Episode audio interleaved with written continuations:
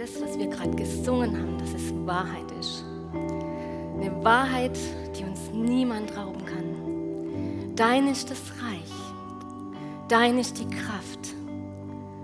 Und du seist in Herrlichkeit gelobt. In Ewigkeit. Amen. Was für ein Lobpreis. Eigentlich braucht man gar nicht mehr predigen. Ihr Lieben, wie gern geht ihr Bergsteigen? Ich muss sagen, ich liege lieber am Strand, weil ähm, ich genieße die Aussicht auf den Berg, aber der Aufstieg, der ist manchmal ganz schön beschwerlich. Und wir sind mittlerweile bei der dritten Etappe unserer Bergpredigt, unsere Mutigreihe. Und mein Gebet ist, dass wir alle heute mutiger von hier weggehen als wir hergekommen sind, dass wir erbauter von hier weggehen, nicht müder, weil es, ne, weil es hochgeht, sondern mutiger, gestärkter. Und Gott ist da und er wirkt. Und das können wir von ihm erbeten.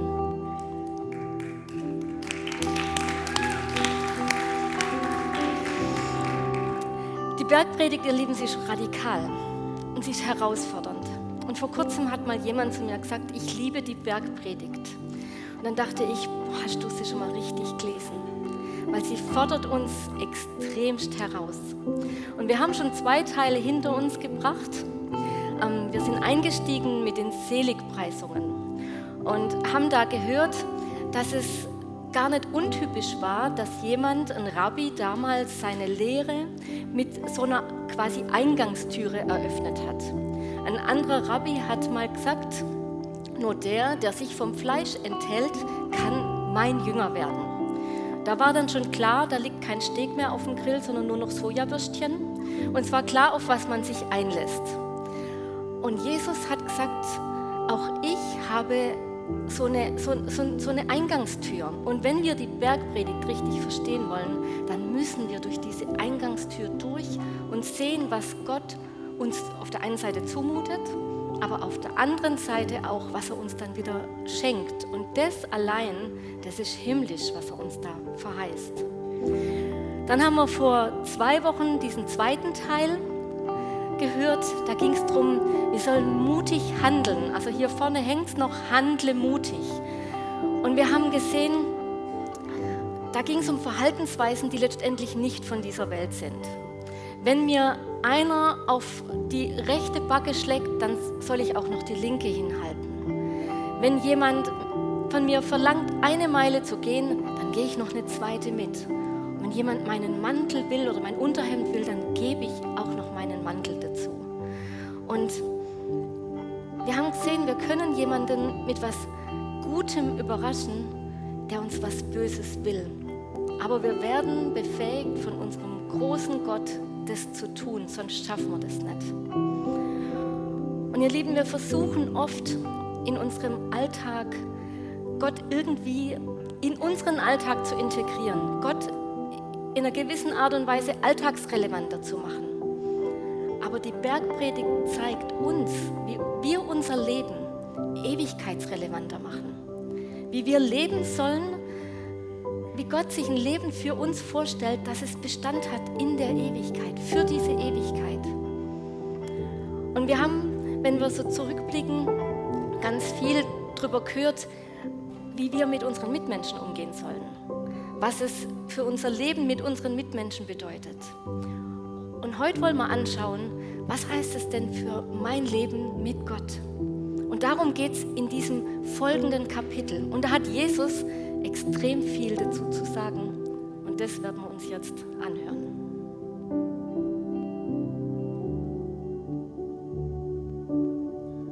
Hütet euch davor, eure Frömmigkeit vor den Menschen zur Schau zu stellen. Sonst könnt ihr von eurem Vater im Himmel keinen Lohn mehr erwarten.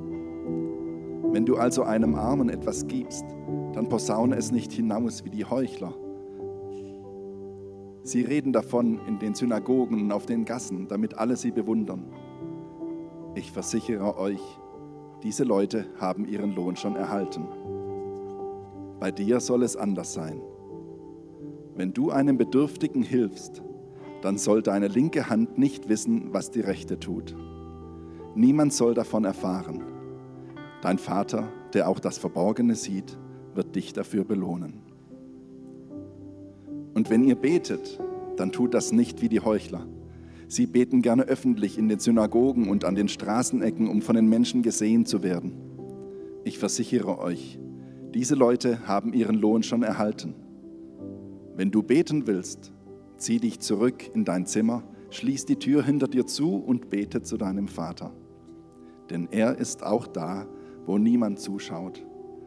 Und dein Vater, der auch das Verborgene sieht, wird dich dafür belohnen. Leiere nicht gedankenlos Gebete herunter wie die Leute, die Gott nicht kennen. Sie meinen, sie würden bei Gott etwas erreichen, wenn sie nur viele Worte machen. Folgt nicht ihrem schlechten Beispiel, denn euer Vater weiß genau, was ihr braucht, schon bevor ihr ihn um etwas bittet. Ihr sollt deshalb so beten, unser Vater im Himmel. Dein Name werde geheiligt, dein Reich komme, dein Wille geschehe wie im Himmel, so auf Erden. Unser tägliches Brot gib uns heute und vergib uns unsere Schuld, wie auch wir vergeben unseren Schuldigern. Und führe uns nicht in Versuchung, sondern erlöse uns von dem Bösen. Denn dein ist das Reich und die Kraft und die Herrlichkeit in Ewigkeit. Amen. Euer Vater im Himmel wird euch vergeben, wenn ihr den Menschen vergebt, die euch Unrecht getan haben. Wenn ihr ihnen aber nicht vergebt, dann wird Gott auch eure Schuld nicht vergeben. Wenn ihr fastet, dann schaut nicht so drein wie die Heuchler. Sie setzen eine wehleidige Miene auf und vernachlässigen ihr Aussehen, damit jeder merkt, dass sie fasten. Ich versichere euch, diese Leute haben ihren Lohn schon erhalten. Bei dir soll es anders sein. Wenn du fastest, dann pflege dein Äußeres so, dass keiner etwas von deinem Verzicht merkt außer deinem Vater im Himmel. Denn er ist auch da, wo niemand zuschaut. Und dein Vater, der auch das Verborgene sieht, wird dich dafür belohnen. Ihr sollt euch nicht Schätze sammeln auf Erden, wo Motten und Rost sie fressen und wo Diebe einbrechen und stehlen. Sammelt euch aber Schätze im Himmel, wo weder Motten noch Rost sie fressen und wo Diebe nicht einbrechen und stehlen. Denn wo dein Schatz ist, da ist auch dein Herz. Durch die Augen fällt das Licht in deinen Körper. Wenn sie klar sehen, bist du ganz und gar vom Licht erfüllt. Wenn sie aber durch Neid oder Habgier getrübt sind, ist es dunkel in dir. Und wie tief ist diese Finsternis, wenn das Licht in deinem Inneren erloschen ist? Niemand kann zwei Herren dienen. Entweder er wird den einen hassen und den anderen lieben, oder er wird an dem einen hängen und den anderen verachten. Ihr könnt nicht Gott dienen und dem Mammon. Darum sage ich euch, macht euch keine Sorgen um euren Lebensunterhalt, um Nahrung und Kleidung. Bedeutet das Leben nicht mehr als Essen und Trinken und ist der Mensch nicht wichtiger als seine Kleidung? Seht euch die Vögel an Sie sehen nichts, sie ernten nichts und sammeln auch keine Vorräte. Euer Vater im Himmel versorgt sie. Meint ihr nicht, dass ihr ihm viel wichtiger seid? Und wenn ihr euch noch so viel sorgt, könnt ihr doch euer Leben um keinen Augenblick verlängern. Weshalb macht ihr euch so viele Sorgen um eure Kleidung? Seht euch an, wie die Lilien auf, auf den Wiesen blühen. Sie mühen sich nicht ab und können weder spinnen noch weben. Ich sage euch, selbst König Salomo war in seiner ganzen Herrlichkeit nicht so prächtig gekleidet wie eine von ihnen. Wenn Gott sogar die Blumen so schön wachsen lässt, die heute auf der Wiese stehen, morgen aber schon verbrannt werden, wird er sich nicht erst recht um euch kümmern? Vertraut ihr Gott so wenig? Macht euch also keine Sorgen und fragt nicht, werden wir genug zu essen haben? Und was werden wir trinken? Was sollen wir anziehen? Nur Menschen, die Gott nicht kennen, lassen sich von solchen Dingen bestimmen. Euer Vater im Himmel weiß doch genau, dass ihr dies alles braucht. Trachtet zuerst nach dem Reich Gottes und nach seiner Gerechtigkeit, so wird euch das alles zufallen. Darum sorgt nicht für morgen, denn der morgige Tag wird für das Seine sorgen. Es ist genug, dass jeder Tag seine eigene Plage hat.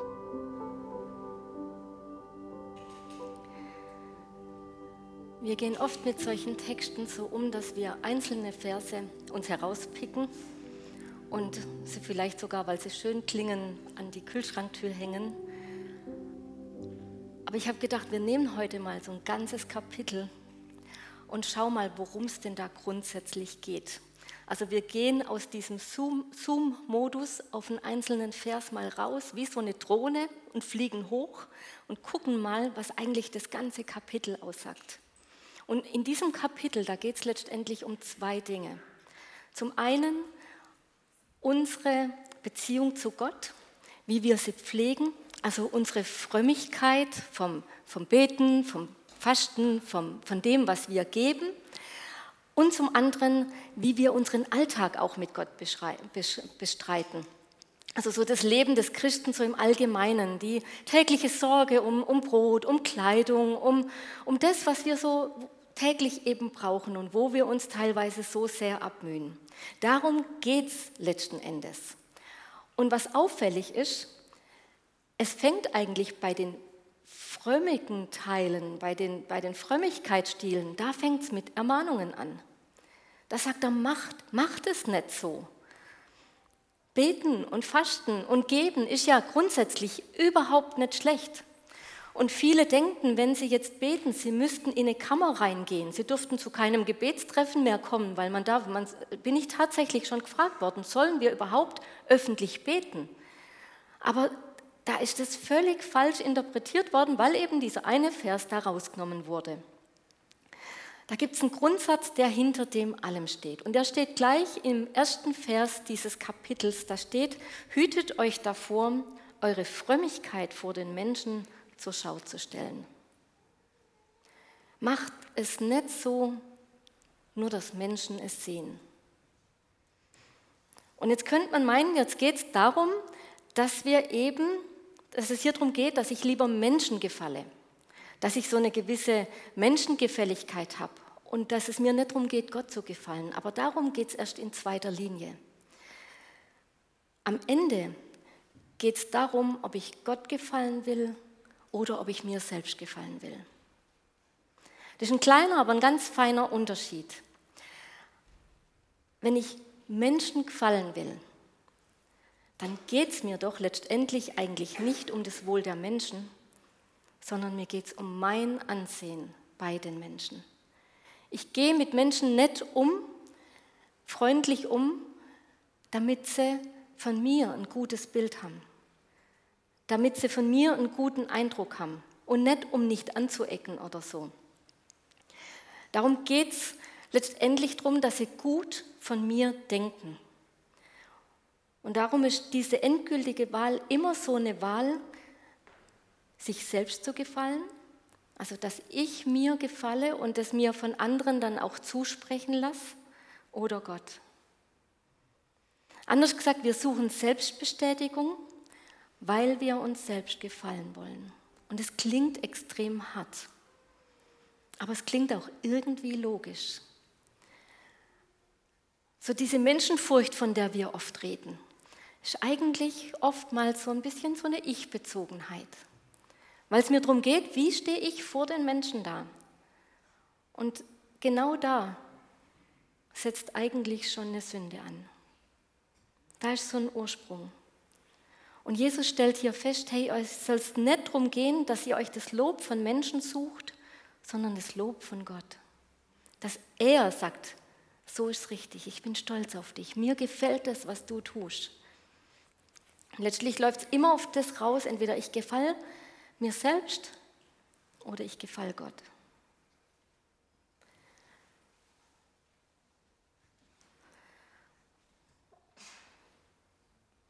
Und ich glaube, es ist wichtig, dass wir uns dabei auch klar machen, wie ist denn mein Verhältnis überhaupt zu Gott? Wie stehe ich zu Gott? Und in, wel, in, in welcher Beziehung bin ich zu ihm? Und das hat dann ganz viel auch mit dem nächsten Punkt zu tun.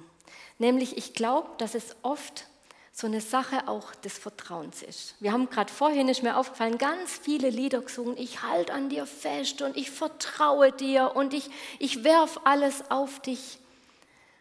Und in, diesem, in dieser zweiten Hälfte, da geht es auch ganz viel um dieses Vertrauen. Aber ich glaube, grundsätzlich ist so eine Sache mit Vertrauen.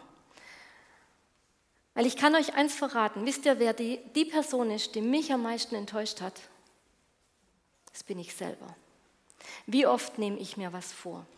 Wie oft gehe ich hier vom Gottesdienst weg und denke, das, was ich gehört habe, das will ich jetzt umsetzen. Chaka, jetzt weiß ich, wie es funktioniert. Wir haben das letzte Mal von den 72 Stunden gehört, ähm, also vor zwei Wochen. Die Wahrscheinlichkeit, wenn ich es in 72 Stunden nicht umsetze, geht gegen ein Prozent, dass ich es jemals tue. Und oft stehen wir uns dann selbst im Weg. Und was kommt dann? Dann kommt die Enttäuschung wieder über mich selber ich habe es wieder nicht geschafft. Wenn ich mir und meinen Selbstgesprächen zuhöre, die, ich, die wir ja dauernd mit uns führen, dann denke ich, wie oft habe ich mich schon selbst belogen, mir was vorgemacht. Ab morgen nehme ich ab. Ha, die Vorsätze zum guten neuen Jahr. Wie sieht es denn damit aus am 10. Januar? Wie oft enttäuschen wir uns selbst und denken, boah, das schaffe ich jetzt. Aber jetzt schaffe ich es wirklich. Und das Problem ist, man überschätzt sich. Ich überschätze mich regelmäßig. Ich weiß nicht, wie es euch geht. Ich überschätze mich. Ich habe Vertrauen in mein eigenes Können, in das, was ich kann und denke, boah, das packe ich jetzt. Und dann ist eben doch wieder nichts. Und dann komme ich auf den Boden der Tatsachen und denke, okay, hat wieder nicht funktioniert. Und jetzt sagt Jesus, vertrau auf Gott. Mach dir keine Sorgen. Vertrau auf ihn. Und wir alle wissen, wir wissen das hier in unserem Kopf, dass Sorgen schlichtweg nichts bringen. Wenn ich meine letzten Jahrzehnte reflektiere, um welche Dinge ich mir Sorgen gemacht habe und wo nachher so eine Sorge was gebracht hat, dann geht es gegen Null. Sorgen, Sorgen machen nur Bauchschmerzen lassen uns schlecht schlafen. Sorgen bringen letztendlich nichts. Aber das ist eine Sache zu wissen im Kopf, das ist so, oder ob ich es von Herzen weiß. Und jetzt soll ich Gott quasi meine Sorgen geben. Sorg dich um nichts, Gott sorgt für dich. Er trägt diese Sorge für dich. Vertrau ihm. Und viele im letzten Jahr, und das möchte ich überhaupt nicht kleinreden, machen sich natürlich Sorgen. Da ist alles aus den Fugen geraten und man bedenkt, wo geht es jetzt noch alles hin. Und egal auf welcher Seite ich stehe, man sieht Menschen einfach, die sich Sorgen machen. Und jetzt sagt Jesus, mach dir keine Sorgen. Und ich denke, Jesus, das ist leicht gesagt, aber schwer getan. Und die Grundfrage, die da dahinter steckt, ist, vertraue ich Gott? Vertraue ich Gott wirklich? Und ich habe mich lang mit dieser Predigt für heute beschäftigt und ich habe gedacht, eigentlich, eigentlich, die meisten, die hier drin sitzen, würde ich mal sagen, würden sagen, ja, ich vertraue Gott. Also warum predige dann ich dann dieses Thema? Weil Gott es mir so aufs Herz gelegt hat, diese Frage zu stellen, auch mir selber. Vertraue ich Gott wirklich bis in die letzte Konsequenz. Und worauf baue ich eigentlich mein Vertrauen? Vertraut ihm, er wird euch versorgen. Das heißt, wir können unser Leben komplett entsorgen, also freimachen von Sorgen. Eigentlich eine ganz einfache Formel. Und es heißt ja eigentlich, das Vertrauen auf Gott ist das Heilmittel für jegliche Angst. Ist auch. Aber es ist schwer. Denn gerade wenn es so mal hart auf hart kommt, sehen wir, dann fangen wir doch wieder an. Kann ich Gott vertrauen? Was ist jetzt das alles? Und muss ich vielleicht jetzt nicht selber? Und wir fangen wieder selber an, irgendwas zu tun, uns Sorgen zu machen, uns da reinzugeben. An Happy Sonnentagen, da ist alles leicht, alles easy. Aber wenn dann wirklich mal was über unser Leben hereinbricht, dann sehen wir schon, was, was trägt mich jetzt gerade noch? Und dann merke ich am Ende des Tages, worauf ich wirklich mein Vertrauen baue. Und die Frage an der Stelle ist, und die ist ganz arg wichtig, glaubst du an Gott oder vertraust du ihm? Und das ist ein Unterschied. Es ist ein Unterschied, ob ich an Gott glaube oder ob ich ihm vertraue. Und ich habe vor kurzem einen Bericht gelesen über einen Hochseilartist. Ich weiß nicht, ob ihr diese Geschichte schon mal gehört habt. Der hat im 19. Jahrhundert gelebt. 1850 irgendwann ist der dann in die USA äh, mit einer ganzen Truppe und der hat dann ähm, über den Niagara-Fällen ein Seil gespannt. Und dann hat er allerlei Kunststücke gemacht. Der hieß Charles Blondin. Blondin. Und ich habe mal ein Bild dabei. Der hat allerlei Dinge gemacht. Der hat sich mal mitten auf das Seil gesetzt und hat eine Schnur runtergelassen ähm, und hat eine Flasche Wein sich hochgeholt aus dem Fluss, der da drunter fließt und hat eine Flasche Wein hochgeholt und hat da ganz locker eine Flasche Wein oben getrunken und ist dann noch weitergelaufen nach einer Flasche Wein. Also das muss man sich mal trauen. Das nächste Mal hat er so einen Ofen mit auf das Seil genommen und hat sich da Omelettes gebraten. Also der hatte die verrücktesten Ideen, wie er die Menge begeistern kann. Und die Menge, die, da sind Zehntausende zusammengekommen. Also der war damals schon ein Superstar. Der hat sogar in Deutschland haben Zeitungen darüber berichtet. Und er hat die, die krassesten Dinge gemacht. Unvorstellbar. Und die Menge hat gejubelt und war dabei. Und dann irgendwann einmal Irgendwann mal hat er so eine Schubkarre genommen und dann hat er zu den Leuten gesagt, dann ist er erst mit dieser Schubkarre ganz locker über dieses Seil dann drüber und dann hat er zu den Leuten gesagt, wer glaubt, dass ich es schaffe, wenn sich da eine Person reinsetzt, dass wir darüber kommen. Und alle, ja natürlich, wir glauben das, du schaffst es. dann sagt er so, und wer setzt sich jetzt rein? Dann war Stille eine Legende sagt, seine Mutter hat sich reingesetzt, ist aber nur eine Legende. Wer würde sich reinsetzen? Und ich glaube, so ähnlich ist es. Wir glauben an Gott. Wir trauen ihm viel zu. Aber vertrauen wir? Die Leute haben damals gewusst, das funktioniert. Und die haben wahrscheinlich auch gedacht, das wird bei anderen wird es funktionieren. Aber bei mir Vertraue ich wirklich? Vertraue ich Gott, dass er sich um meine Sorgen kümmert? Vertraue ich ihm? Das ist die große Frage. Das Problem von den Leuten war nicht, dass sie es nicht geglaubt hätten. Und wir sagen ja auch, irgendwie ich glaube schon grundsätzlich, das funktioniert mit den Sorgen, dass das jemand abgeben kann, dass wir das abgeben können. Aber vertrauen wir dann letztendlich? Machen wir es tatsächlich? Wir sagen oft, dass Gott unser Herr ist, unser, unser Ein und alles. Und dann sagt er so, jetzt hopp mal in die, Schub, in die Schubkarre rein.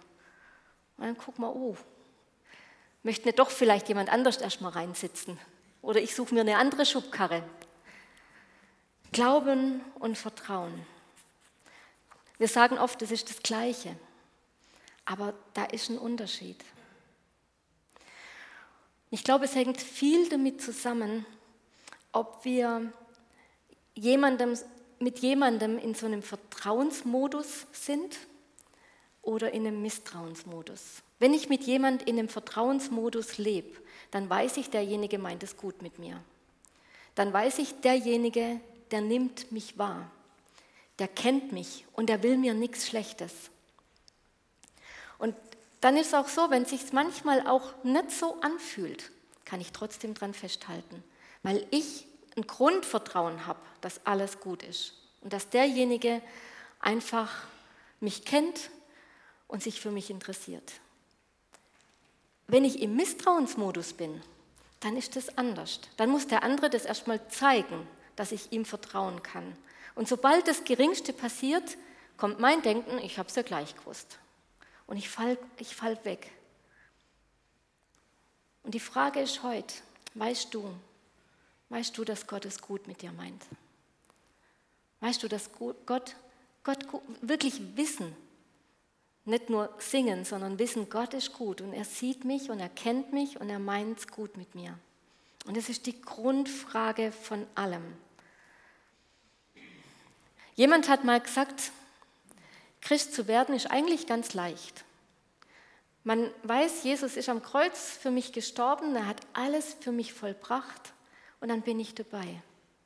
Aber Jünger zu sein, heißt, ich gehe in so eine Schubkarre rein. Ich vertraue wirklich und ich vertraue ihm alles an. Dann weiß ich, ich bin Bürger im Reich Gottes. Und ein Bürger im Reich Gottes, da laufen Dinge anders. Da ist Gott König in meinem Leben. Er führt mich durch mein Leben. Ich jubel ihm immer wieder zu. Und ich vertraue ihm all meine Lebensbereiche an. Und als Jünger setze ich mich letztendlich immer wieder in so eine Schubkarre rein. Im übertragenen Sinn natürlich, aber ich lasse mich rausführen. In so einer Schubkarre ist es meistens so, und als Jünger, es ist risikoreich. Wenn ich Gott vertraue, ich weiß nicht, wo es hingeht. Ich tue Dinge, ohne dass ich weiß, wo es enden wird. Ich vertraue einfach drauf. Ich tue Dinge, wo mein Menschenverstand vielleicht sogar auch sagen würde, auch sei mal lieber ein bisschen vorsichtig. Aber ich vertraue auf den, der mich schiebt. Und wenn ich in so eine Schubkarre reinsitze und es dann losgeht und auf den Abhang zugeht, auf so eine, einfach auf ein Gebiet, wo ich mir nimmer sicher sein kann, da können auch Zweifel kommen. Ich glaube, alles andere wäre nicht normal. Aber die Zweifel können überwunden werden. Und ich glaube, das ist das. Zweifel können kommen und es kann auch mal so ein Gedanke kommen, wo geht denn jetzt das alles hin?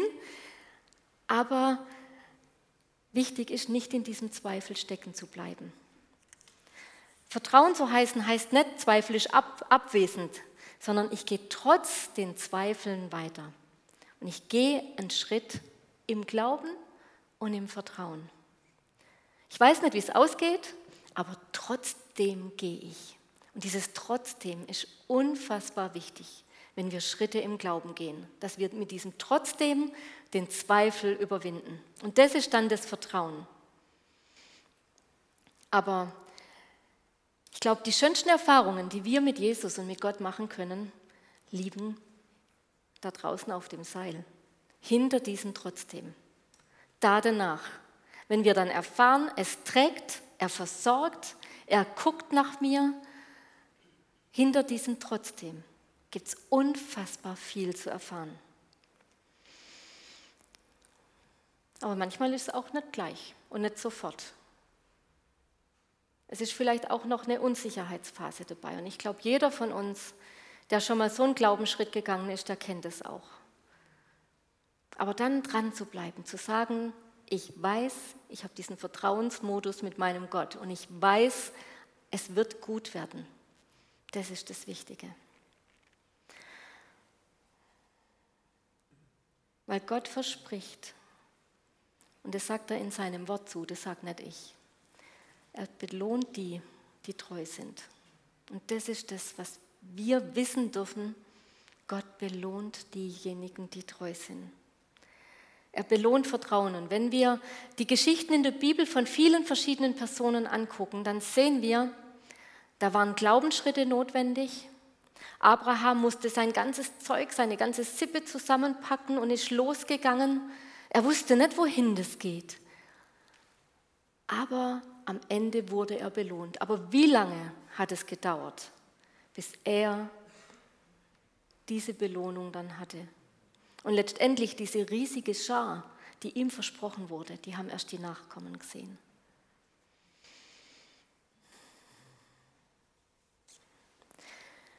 Wir dürfen Gott vertrauen. Und als Bürger im Reich Gottes, das habe ich vorhin schon gesagt, da laufen Dinge letztendlich anders. Und ein Schlüssel ist in diesem Vers. Und diesen Vers, da lesen wir gern oft drüber. Da heißt es nämlich, trachte zuerst nach Gottes Reich und dass sein Wille geschieht. Und damit tun wir uns in der Praxis ganz schön schwer. Trachte zuerst nach Gottes Reich, weil was tun wir Menschen normalerweise immer? Ich gucke, dass mir es gut geht. So wachsen wir auf, so sind wir geprägt. Das ist unser Leben. Guck, dass es dir gut geht und du wirst glücklich sein. Und jetzt steht Jesus da und sagt, trachte zuerst nach Gottes Reich. Und Luther übersetzt dann, und alles wird dir zufallen. Und wenn mir was zufällt, dann muss ich dafür gar nichts tun. Dann muss ich da gar nicht viel machen, weil es wird mir zufallen. Er wird mich versorgen. Und Leute, das ist ein Versprechen. Das ist nicht einfach so von Jesus der Herr gesagt. Jetzt könnte man eigentlich noch mal jubeln, aber vielleicht am Ende. Das Problem nämlich mit uns Menschen ist, wir haben ein Grundproblem. Gott versorgt uns, ja. Aber ist es genug? Haben wir nicht immer vielleicht auch so ein bisschen Unsicherheit, wird es denn trotzdem mir reichen? Und so hat es am Anfang der Menschheitsgeschichte schon angefangen. Das Problem war nicht, dass Eva da in diesem Garten einen Apfel oder eine Frucht oder irgendwas aß. Das Problem war, dass sie tief in sich gedacht hat, Gott hält mir was vor und ich werde nicht genug bekommen. Und wenn ich sage, Gott versorgt mich, dann vertraue ich darauf, dass das, was er mir gibt, mir reichen wird dass ich nicht mehr brauche und dass er es gut meint. Glaubst du, dass Gott dir alles gibt, was du brauchst?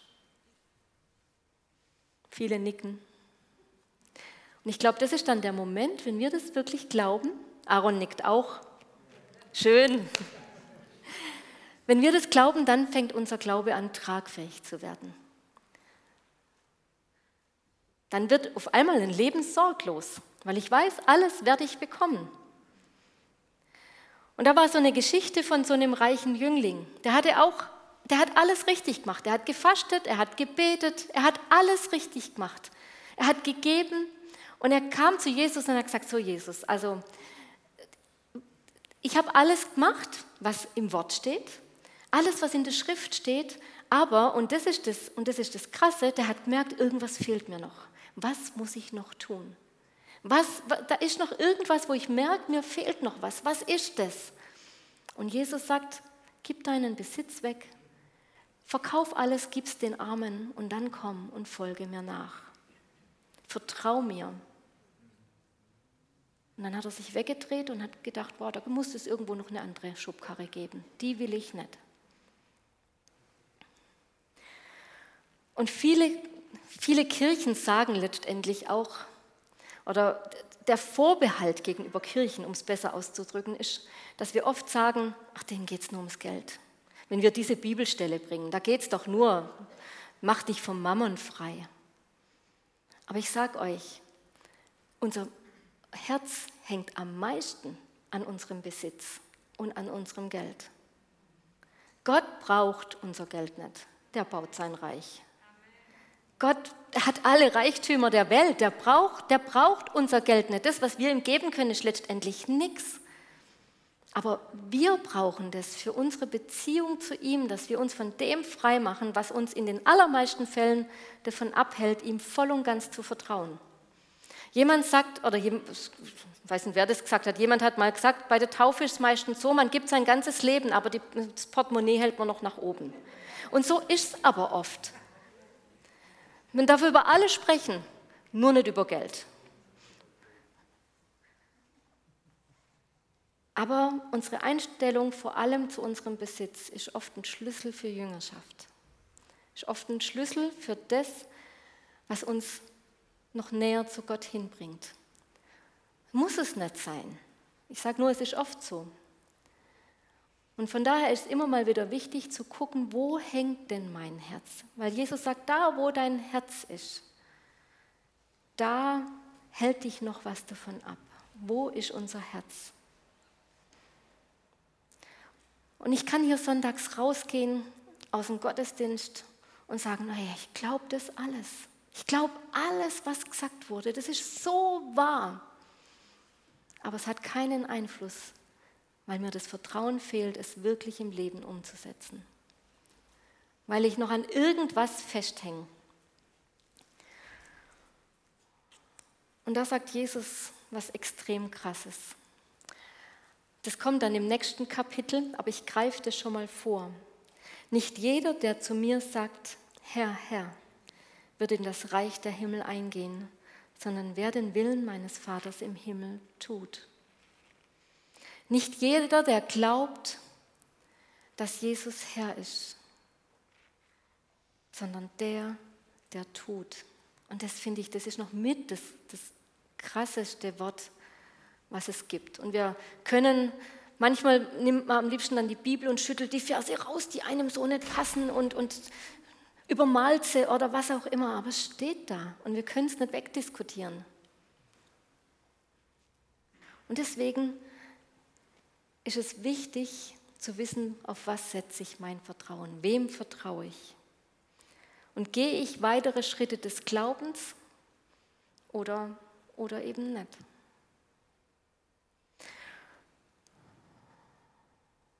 Und es hört nie auf, ihr Lieben. Wenn jemand sagt, ich bin schon 30 Jahre Christ, ich weiß alles, dann denke ich oft, ich glaube, wir können so lange wir leben Christ sein und wir wissen immer noch nicht alles. Und wir sind immer noch nicht dort, wo Gott uns haben will. Weil es immer so ein Schritt für Schritt für Schritt in unserer Jüngerschaft ist. Wir versuchen oft, Gott alltagsrelevanter zu machen. Aber sein Anliegen ist es, unser Leben ewigkeitsrelevanter zu machen. Und das geschieht nicht erst dort, sondern jetzt und hier und heute, weil sein Reich schon hier ist. Und auch das sagt dieser Vers aus. Wir werden das Reich des Himmels nicht sehen, das schon mitten unter uns angebrochen ist, im Hier und Jetzt, wenn wir, den, wenn wir den falschen Dingen hinterherlaufen. Wir werden es nicht sehen. Und wir werden uns Sorgen machen und wir werden uns Gedanken um alles machen und wir werden das Himmelreich, das mitten unter uns schon angebrochen ist, nicht erkennen können. Und deswegen ist die Frage, wollen wir hier und jetzt schon so leben, dass wir Schätze in diesem Himmelreich ansammeln. Dass wir diese Schätze sammeln, wie wir es vorhin gehört haben. Schätze, die so unfassbar groß sind, die aber nichts mit unseren irdischen Schätzen zu tun haben, die noch viel, viel besser sind. Das ist die Frage. Wollen wir das tun? Willst du in deinem Leben Schätze sammeln für das Himmelreich, im Himmelreich? Das können wir tun, wenn wir Gott vertrauen. Und warum können wir Gott vertrauen? Warum vertraust, warum, wenn ich dich fragen würde, warum vertraust du Gott? Was würdest du sagen? Weil er uns ein Versprechen gibt und weil Gott seine Versprechen hält. Er verspricht uns was, was uns niemand sonst versprechen kann ein Versicherungsvertreter, ich weiß nicht, ob Versicherungsvertreter hier sind, aber in unserer Gemeinde sind Versicherungsvertreter, die können uns viel versprechen, gegen alles versichern. Aber Gottes Versprechen ist nochmal viel mehr. Was Gott uns verspricht, das wird er halten. Da ist ein Amen dahinter. Das, das ist nichts anderes. Das können wir uns auch nicht selber geben, weil das Versprechen, was ich mir gebe, das werde ich permanent brechen. Aber wenn Gott mir was verspricht, dann hält er das weil er treu ist, weil er ehrlich ist, weil er wahrhaftig ist und gar nicht anders kann, als das, was er verspricht, zu halten. Und deswegen können wir es auch wagen, übertragen, in so eine Schubkarre reinzusitzen und zu sagen, Gott, was ist mein nächster Schritt? Wo, wo kann ich mehr noch zu dir kommen? Wo, wo soll ich dir noch mehr vertrauen? Es wird risikoreich werden, aber das ist genau das Leben was Jüngerschaft ausmacht. Das ist risikoreich. Deswegen hier vorne mutig. Es ist mutig, Jünger zu sein.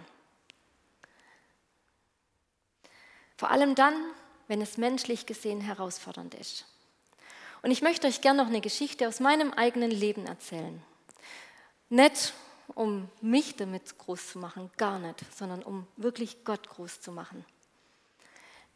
Es gab eine Zeit, die war für uns als Familie finanziell extrem herausfordernd.